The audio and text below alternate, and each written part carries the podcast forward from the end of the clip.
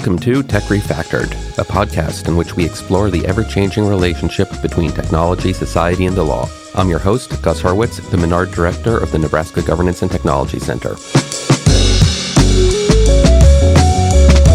Today's episode is a bit of a switcheroo. I recently had the opportunity to talk to Natalia Alamdari, a reporter for the Flatwater Free Press here in Nebraska. My name is Natalia Alamdari. I am the Seacrest Greater Nebraska reporter over at Flatwater Free Press. We are a statewide nonprofit, so we post our stories onto our website, but then all the other news organizations in the state are welcome to publish our stories for free as well. She interviewed me for a story that she was working on about crypto mining companies locating their facilities in rural states like Nebraska. Her article was published last week, and I learned a lot reading it so I decided to invite her on as a guest for Tech Refactored. There really is a whole lot going on in this story, between economic development concerns, concerns about the environment and whether these companies will produce so much noise that they become public nuisances, to their potential benefits as partners for utilities and power generators like the Nebraska Public Power District. Cryptocurrencies can get a bad environmental rap, but it turns out that they can make it easier to manage green electricity production, and since they pay for the electricity that they use, they can actually lower the cost for electricity for everyone else to boot. As I said, a whole lot going on, and I'd encourage you to go read Natalia's story. But before you do go read it, you should stick around to listen to my conversation with her. Welcome to Tech Refactored.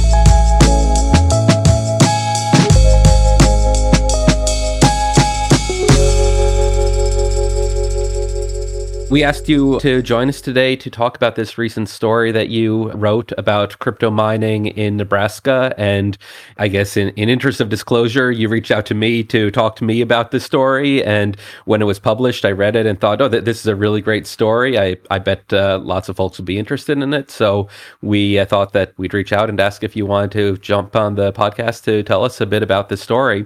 Can you start just by telling me how the story came across your desk and what got you interested in it. Sure. So we do a lot of listening tours where we just go to different towns in Nebraska and kind of just have an open time of meetings where like people can just come and tell us about things they're interested in, things they think that we should be paying attention to. Um, and one of our listening tours, we were in Kearney. It might have been before I got hired. I can't remember, but this was just mentioned to us offhandedly at that Kearney listening tour, just like, oh, did you hear about this crypto thing in Kearney? So it was on our list and I kind of started looking into it at the beginning of this year because I was like, okay, this is an interesting one to move on to. I don't know a ton about it, but it sounds like an interesting story. And it really turned into one of those stories where you start with like one little thread and start realizing, okay, this is actually like more of a statewide story than just like one isolated incident happening in one place. So it really kind of just like naturally grew over the course of like two weeks of reporting, learning about other towns in Nebraska that are considering the same type of business agreements, things like that. But yeah, I kind of just started as just offhandedly being mentioned to us and grew from there. And can you tell us just the capsule version of what the story is, what's going on? Sure. So in Kearney, Nebraska, there is a 100 megawatt crypto mining facility. So it's about 11 acres with, I want to say 40 of those shipping container like boxes where they keep all of these computers that are just running, running, running, doing these crypto calculations. And so it's interesting because of the energy usage and how it's very specific to the revenue that it's bringing into Kearney and the relationship with Nebraska Public Power District and how it can help keep energy rates low for customers. But kind of the bigger picture version of the story is that a lot of these crypto co-location mining sites are really interested in places like Nebraska because they're looking for, you know, okay, where can we find both affordable land but also affordable electricity. And so they're finding both of those things here in the state. And you're not a technology or a crypto expert. You're a, I guess I, I don't know, you're a general reporter. You do you have a specific beat that you focus on? I'm definitely not a crypto reporter. Um, with Flatwater, I kind of started off as more of a general reporter. Now my beat is focusing on just any story related to rural Nebraska. So much more of like a generalist within a geographic space. Mm-hmm. So, how do you? Th- this is a very tech and engineering heavy story. Uh, I'm just uh, fascinated and, and curious. How do you approach learning about this really specialized area? a lot of reading. Um, that tends to be step one is, you know, read as much as I possibly can from as many news sources, academic sources as I possibly can. And then step two, which is kind of the more important piece, is talking to people like you, people who know more about it than I do, who can help me, you know, understand the complexities, but also figure out how to communicate these complexities in a way that your average reader, someone who knows nothing about crypto, is going to understand. So, really, just a lot of reading and a lot of interviewing. And then, kind of the final step of it is writing it down and kind of getting feedback from people like, okay, is this, is this accurate? Am I describing this properly and in as nuanced a way as I can? This story you started by focusing on Kearney. You say that it's larger than just Kearney. How expansive is this topic of crypto mining coming to the States? Yeah. So, one of the things that really stood out to me was NPPD's Economic Development Department had told me that over the past five years or so, they've heard from about 25 different companies all interested in setting up shop in Nebraska. Not all of them have actually like turned into a actual project, but it's still just like this really big number of people expressing interest. I have found out about a few more similar locations to the one in Kearney, not as huge of a scale, but um, off the top of my head, it was um, one just last week approved outside Grand Island, one in York that I believe that they approved in April, a third one in Hall County, but I'm blanking on what the specific town was. And then I'm sure there are many more that are still in that initial kind of figuring it out phase that haven't necessarily gotten to city council or board of commissioner levels yet. When you say coming to town, what does that entail? You, you described a little bit about the Kearney facility, the shipping container sized buildings or actual shipping containers. What actually are these facilities and what are they doing? Right. Okay. I hope I can explain this right. So basically, these are like host sites for the computers making crypto work. So to use the Kearney location as an example, people who are crypto miners can send in their computer equipment. They're paying for the space. They're paying for maintenance to their computers, access to the internet, and most importantly, access to the amount of electricity that they need. So these locations are often like located near substation where they know that they're going to have access to the proper amount of megawatts that they need. And they tend to be you know not too close to residential areas to where sound would be an issue. How much power are we talking about? Well, the Kearney one is running on 100 megawatt capacity, which is about the same as what the entire city of Kearney needs to run. So it pretty much doubled the electrical capacity of the city's energy system.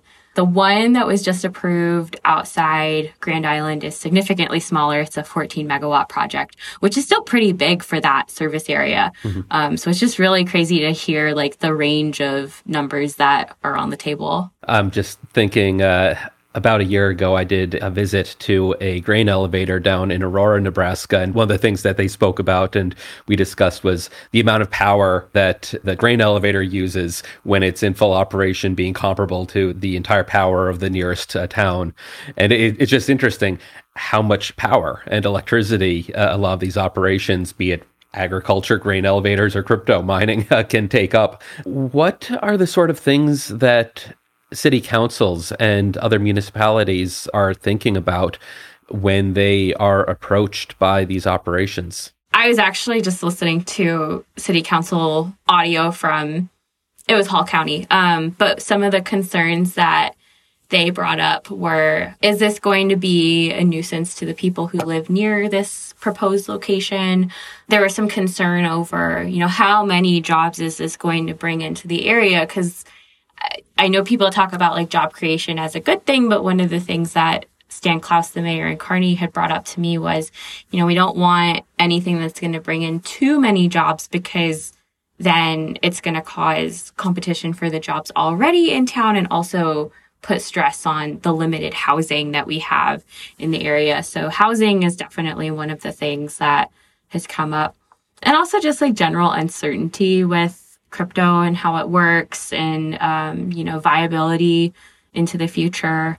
Kind of on the flip side of things, what folks in Kearney talked a lot about was, you know, because this is going to be expanding the city's electrical grid, it's also going to be kind of helping contribute to like the stability of the electrical grid. So like if it was a really hot summer and NPPD needed that crypto facility to like pause operations or shift over to a generator because they needed the electricity for, you know, homes in Kearney, it gives them that flexibility to accommodate like extra load.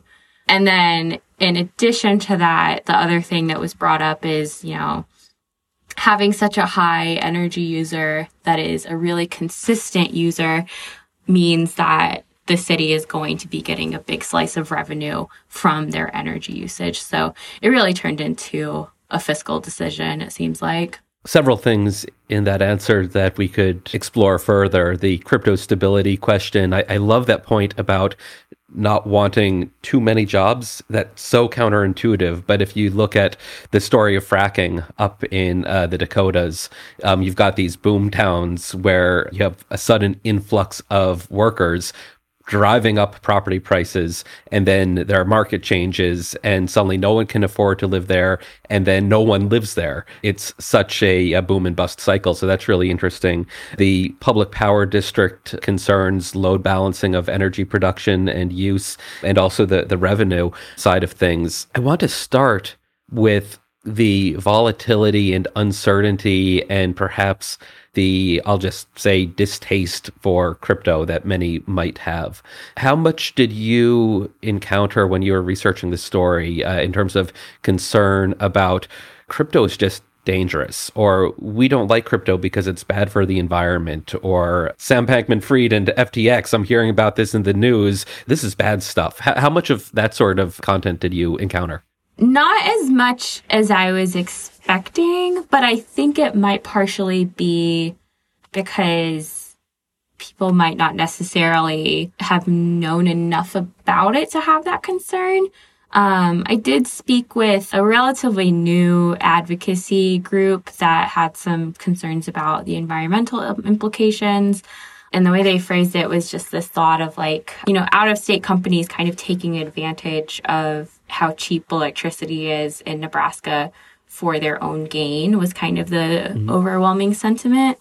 Some concerns too over, um, and I don't know enough about crypto to give a very specific answer about this, but um, the aspect of things where um, there's only a limited amount of certain cryptocurrencies that can be mined, like the limit placed on Bitcoin, and kind of just this feeling of, you know, if this is something that is going to have an end point, why are we investing all these millions of dollars into it if it's not something that's going to be permanent?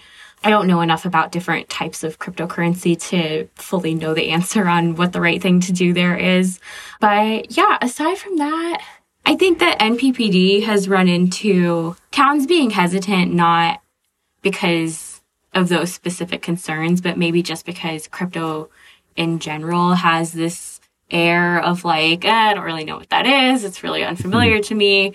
Uh, let's not mess with that. But beyond that, I really didn't run into too many super opposed voices. I did read a lot about it, especially with um, Compute North is the company that started the Kearney location and they have since gone bankrupt. So that kind of threw in this element of like, hmm, is this wise? But the Kearney location changed hands. It didn't interrupt operations.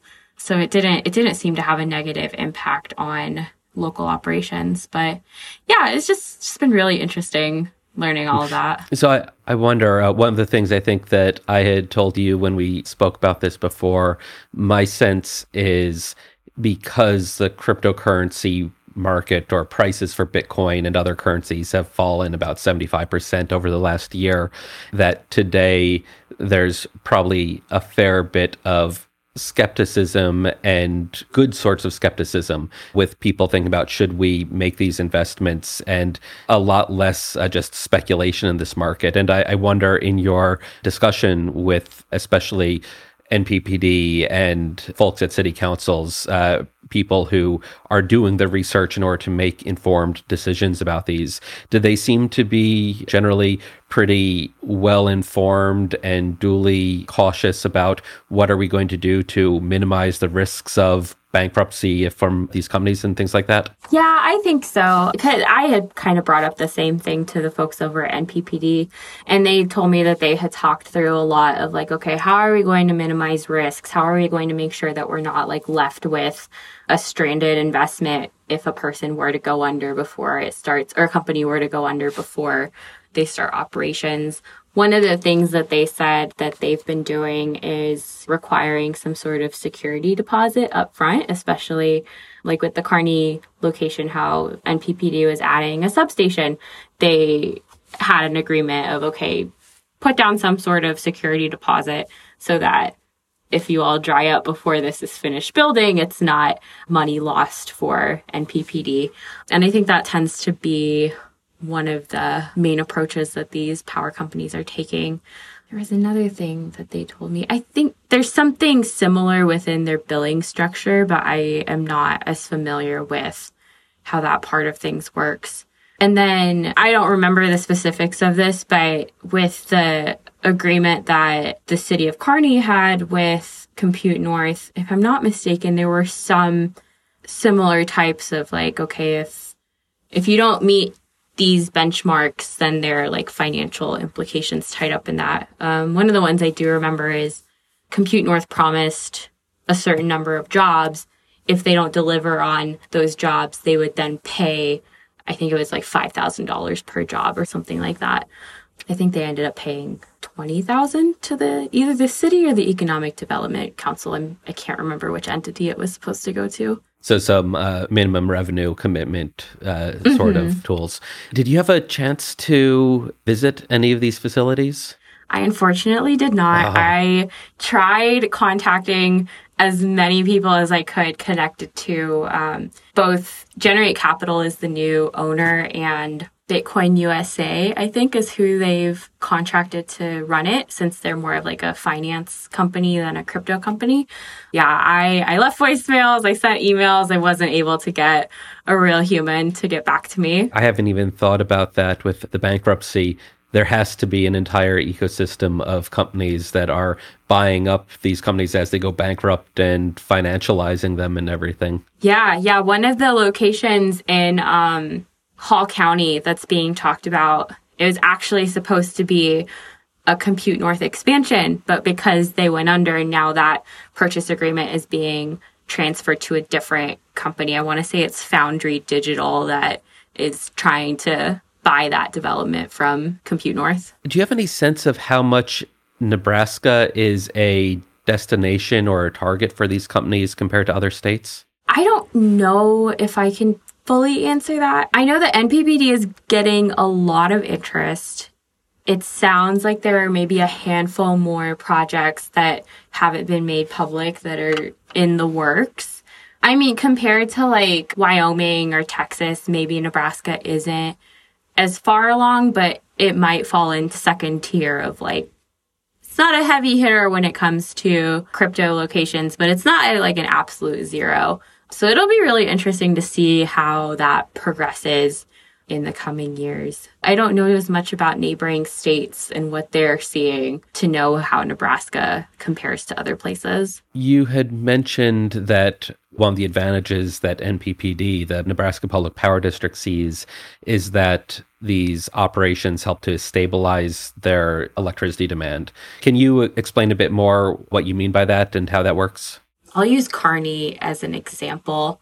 Think of it like an electrical system in a city has a maximum capacity that it can serve at any one time. So we'll just use simple numbers. Say Kearney's is 100. So that is the maximum that the city needs. That's the maximum that their electrical grid can serve. And if you're adding in another big user like Compute North, you're adding on another 100. So you're doubling the electrical capacity of what this city's system can handle. The reason why they say it makes it more stable is the crypto location in Kearney is a pretty flexible load, so they can turn on and turn off operations pretty easily. If for some reason the city were or NPPD were to say, hey, we need more capacity to better serve the customers in Kearney. Maybe it's a really, really cold winter and there's stress on the electrical grid, or it's a really hot summer and they need to account for higher energy usage. Now they technically have double the capacity what they were working with beforehand. So NPPD is able to request to companies like the one in Kearney, could you either slow down operations, put a pause on operations, so then that that energy can go towards helping the rest of the city function. There's some financial incentives tied up in that too. If they do shift electrical use to their generators or if they shut down for a little bit, they would get some sort of financial compensation for doing that too. So that's that's the best way I can explain how it stabilizes things. Um, I'm sure it's a lot more complicated than what I just explained, but I hope that answers the question. It sounds like you use the examples of uh, hot summer, cold winter. I can imagine also one of the things I've been talking to a lot of folks about electric vehicles. Um, and one of the challenges that utilities are thinking about with those is everyone gets home and what do they do? They plug in their cars to charge them up. So suddenly at 6 p.m. every day, you have this massive spike of demand uh, on the electric utility. So I, I guess the crypto mining companies would be able to turn down their mining operations when those demands happen. And that way, there's going to be freed up electricity on the grid without having to start burning more coal or turning on more generation capacity. Mm-hmm, mm-hmm. I know the Kearney location. I, I, love the photo. Your story has a great photo of the location, and you can see the Compute North facilities in the foreground and in the background solar panels. Do you have any sense of how often these locations are trying to pair up with renewable energy like that? I don't know company by company, but NPPD did say that that was one of the things that Compute North was originally attracted to is just the mix of different energy generation that NPPD had. I think it's um, 64%, 67% of carbon free generation. So that was something that they were pretty attracted to. I don't know what other companies are searching for, but I know uh, NPPD just got permission to start investigating small modular nuclear reactors in the state. So uh, more more carbon free. I'm, I'm sure uh, with coming with plenty of its own controversy, but the idea of pairing this carbon free generation with this flexible usage that can free up energy for the nearby towns on an as needed basis. That that's just really fascinating to me. Really interesting public private partnership sort of model to be explored there. I should have asked this earlier. One of the concerns that you uh, mentioned was that these facilities would be public nuisances. Can you flesh out a bit more what that concern is and what you found uh, in your reporting? Sure, sure. So it didn't really come up too much with the Kearney location specifically, but noise complaints have been tied to crypto facilities and I can't remember the specific state, but there was an article I was reading where it was kind of playing like examples of what this sounds like. And they were talking to residents who were really bothered by it, which it was really similar to complaints I've read about wind farm type of generation. So, really, just like that thought of this is going to be noisy for the people who live nearby. Maybe it'll um, decrease property values, was another concern.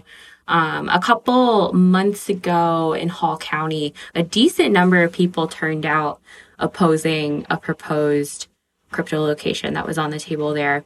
it was really tied to, like I said, noise complaints, but also just this underlying feeling of this has always been farmland. Why are we going to change that about this place where we live?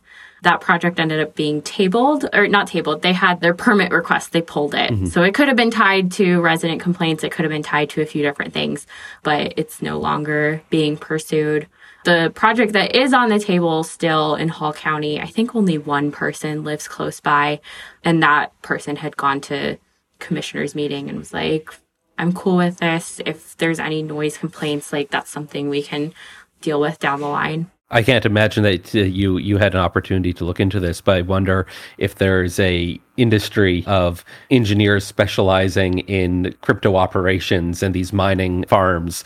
I know there can be a lot of specialization in conducting engineering studies around different sorts of technologies. Yeah, yeah, no, like I said, it reminds me a lot of like wind energy and just the different studies around that that happen to figure out like, okay, how many decibels is this going to be? How can we reduce that or put up barriers so that the sound doesn't travel as far. It just sounds really similar to that industry. So I, I love the observation that there's a tension between the agricultural roots of much of rural America and the idea that that crypto is coming in and taking over our acreages and that it's not the right use for the land. And I, I just wonder, you are doing a lot of reporting on rural America and rural Nebraska. Are there things that you're really excited or interested about in approaching reporting rural America? Yeah, yeah. I think that I am not from a rural place. I'm from the suburbs of Houston.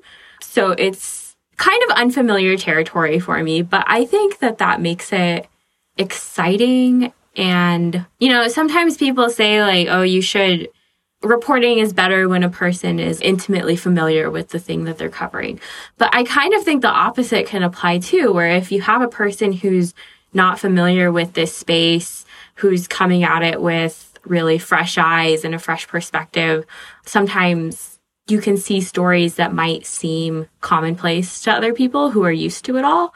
So I'm really interested in like writing stories that get at, um, you know, things that are surprising about rural places or things that are unexpected, but that are just like hidden in plain sight. That's kind of the basis of what I'm trying to get at is like look at these really interesting and important and fascinating pieces of rural Nebraska that are also just part of everyday life for people. And I think that the crypto kind of fits into that where it's just this really unexpected thing. But for a city that was trying to develop its technology part, it just it just made sense to them. I, I don't know if this is a inappropriate question to ask a journalist, but uh, any previews for upcoming stories that you're working on? Um, let me think. I have a couple in the works right now, trying to tackle teacher vacancies and how that is impacting schools kind of getting at like the unexpected element of things. I'm trying to write about small business loans in rural nebraska and kind of the surprising businesses that you wouldn't necessarily be thinking of. Those are the two off the top of my head right now but then there are a whole bunch of other things where i'm just like call that person figure out what's going on with that thing. It's exciting does Flatwater have any more listening tours coming up in the near future? I don't think we have any scheduled now, but what we do have is I am starting kind of a virtual version of that where I'm calling it my own office hours. So what people can do is they can sign up for like a 15 minute time slot with me over I think it's Google Meets that we're using. You can just talk about whatever story idea a person has, which I can share the link to that sign up too. I literally just put that out today. So that's kind of the version of listen- listening tours that we have going on right now. Well, that anticipates my next question, which was folks who are interested in knowing more about what's going on at Flatwater Free Press or reaching out, where would you send them? Sure. So they can find everything on our website, flatwaterfreepress.org can sign up for our newsletter if you haven't already. There's a form and also an email where you can send story ideas to us, tips at flatwaterfreepress.org. Um, those tend to be the main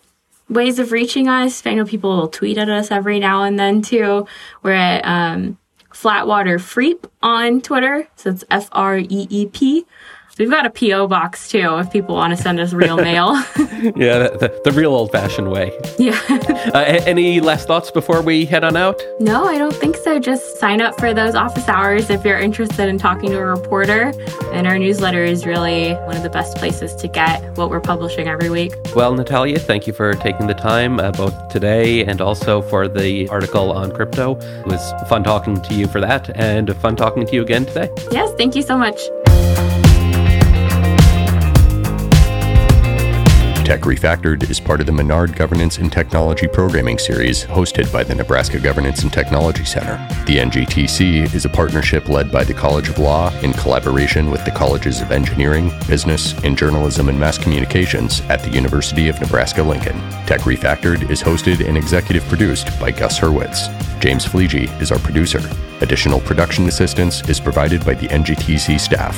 You can find supplemental information for this episode at the links provided in the show notes. To stay up to date on the latest happenings within the Nebraska Governance and Technology Center, visit our website at ngtc.unl.edu. You can also follow us on Twitter and Instagram at UNL underscore NGTC.